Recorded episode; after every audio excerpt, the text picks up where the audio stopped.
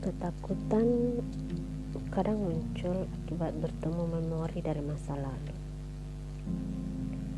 Ada beberapa kisah kadang seolah datang kembali meski tidak selalu dalam wujud yang benar-benar sama. Ketakutan kadang muncul akibat bertemu ekspektasi diri sendiri.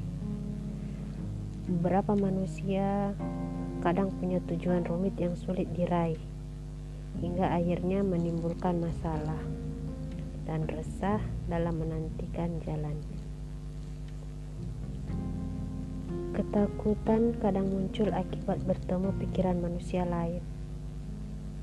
Beberapa manusia mungkin kadang lupa bahwa tidak ada jalan hidup yang benar-benar sama, hingga akhirnya memaksakan logikanya dan membuat penilaian bagi sesamanya. Ketakutan kadang muncul akibat manusia meresah tentang apa yang tidak diketahuinya. Beberapa manusia mungkin kadang lupa bahwa hidup bukanlah selalu tentang apa yang dipelajari dan dipahami. Hingga akhirnya beberapa hal dianggap tidak masuk akal dan dianggap meresahkan.